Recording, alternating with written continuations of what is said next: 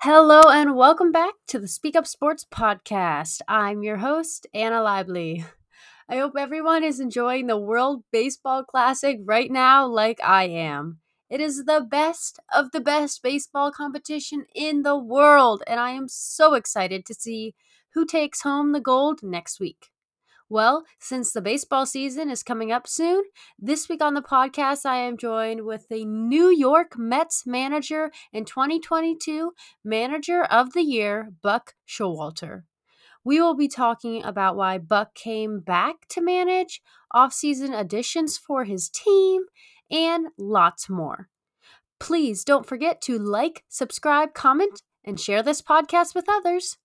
Well, sit back, relax, and enjoy my conversation with Buck Showalter.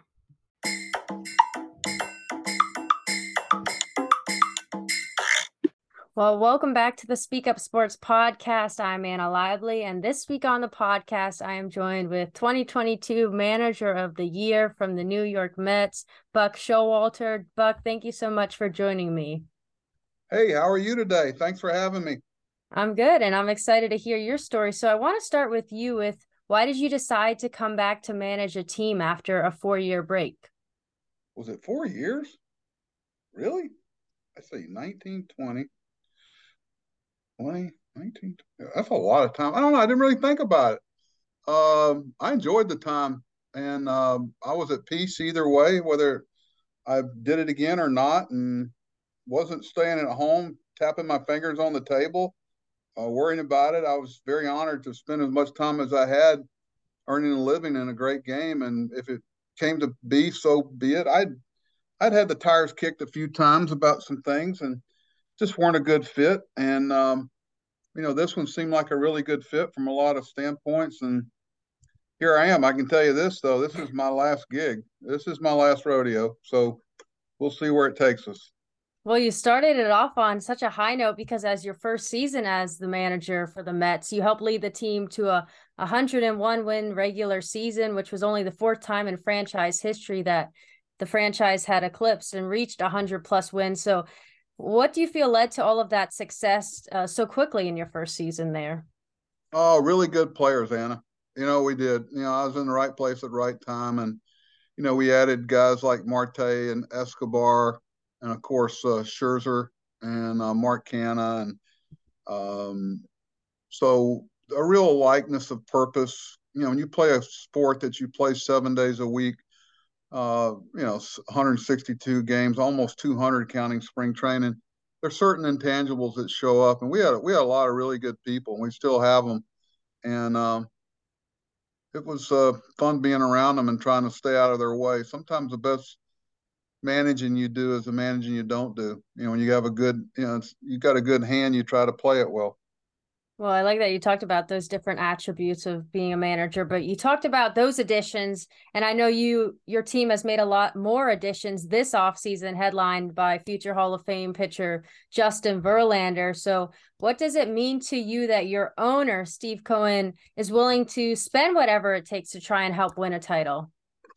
Well, you know, I think uh, Steve understands uh, that you know nothing just because something appears a certain way on paper, you got to go get it. You got to go earn it and um, so, you know, we lost some very good people. Jake DeGrom, we lost. Uh, I can rattle off four or five others that were instrumental. So we had to replace them. And um, uh, we're hoping, we're trying to buy some time before our farm system starts producing more that would keep our payroll down, so to speak. But, uh, uh, you know, Mr. Cohen's been very adamant about doing what uh, it, you know, everything with him is about the fans and about trying to, you know, repay their trust. You know that when they support the Mets, that there's a certain uh, reciprocal uh, feeling about it. So, I, um, you know, we're we're it's more than just trying to get the best players, but trying to get the best people too.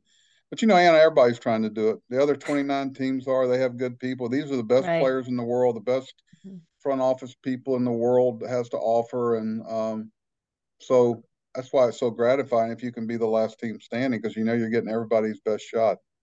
Yes, I like that you talked about finding the best people both on and off the field as well. And talking about, you know, obviously the other teams, you're all competing for one goal to win the title at the end of the year, the World Series.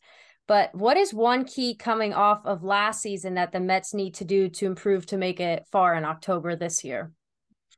Well, you know, there's there's really four times of the season. There's uh, a management as a manager of spring training then you manage the regular season. Then there's a September baseball with the rosters expanding. There's a different game being played, and then there's playoffs.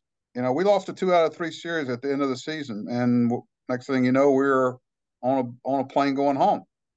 You know, it's it's a very, uh, you know, it, it there's not a whole lot of play there. You just it can be very abrupt and it can be very cutting.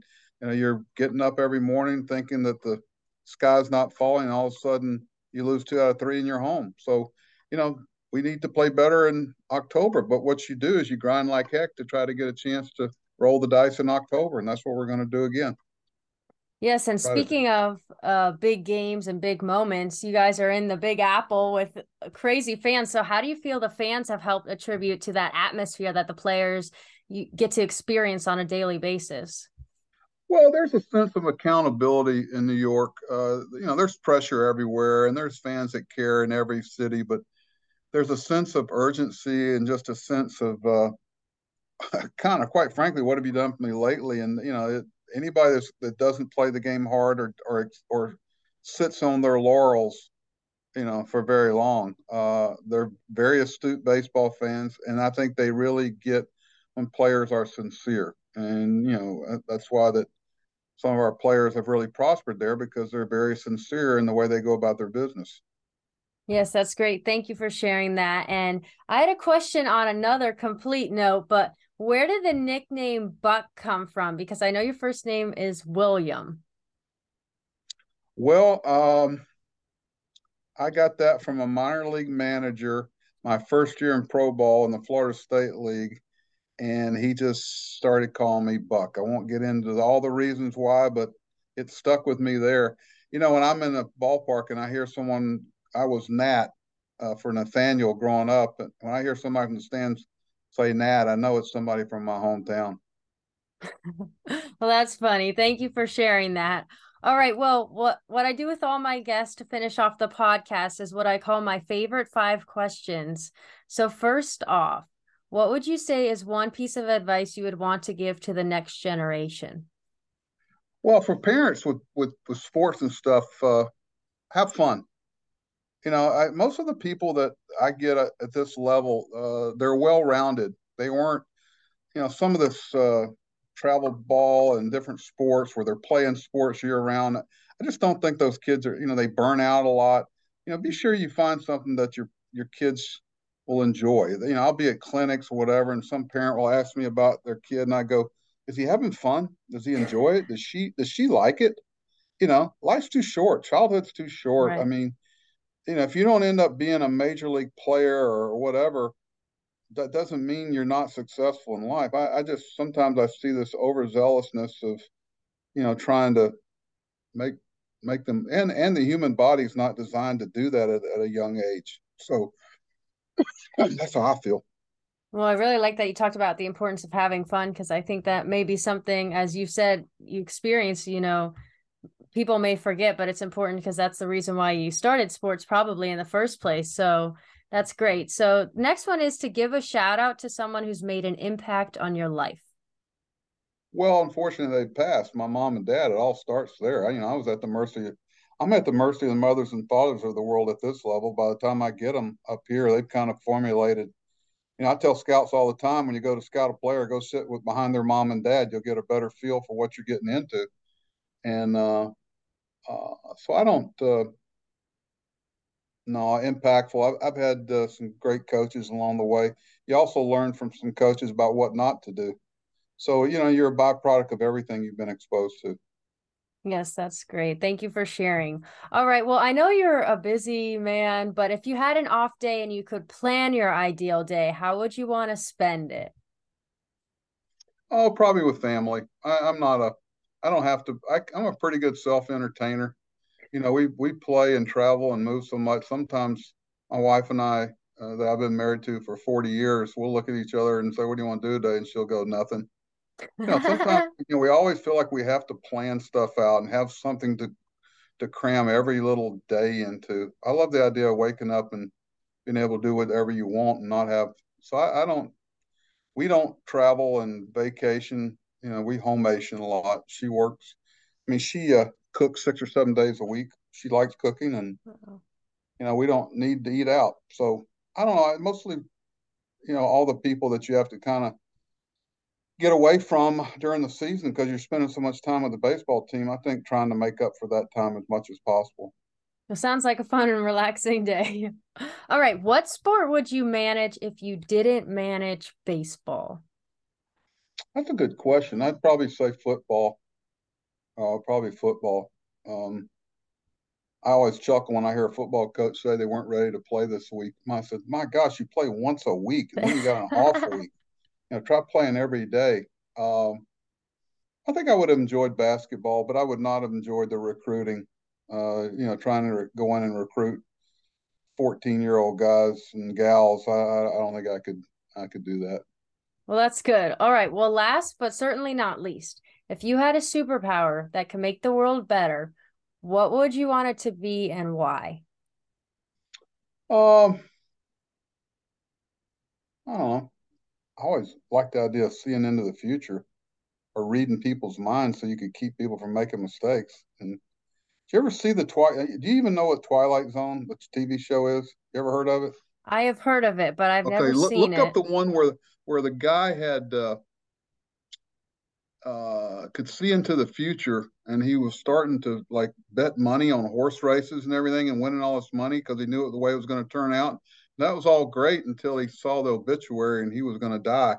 Then the other one where the guy wanted to do nothing but read, and the and he was one of he was the only person to survive a nuclear bomb, and so he went running to the library because he was going to be able to sit in the library and read all day, and he broke his glasses.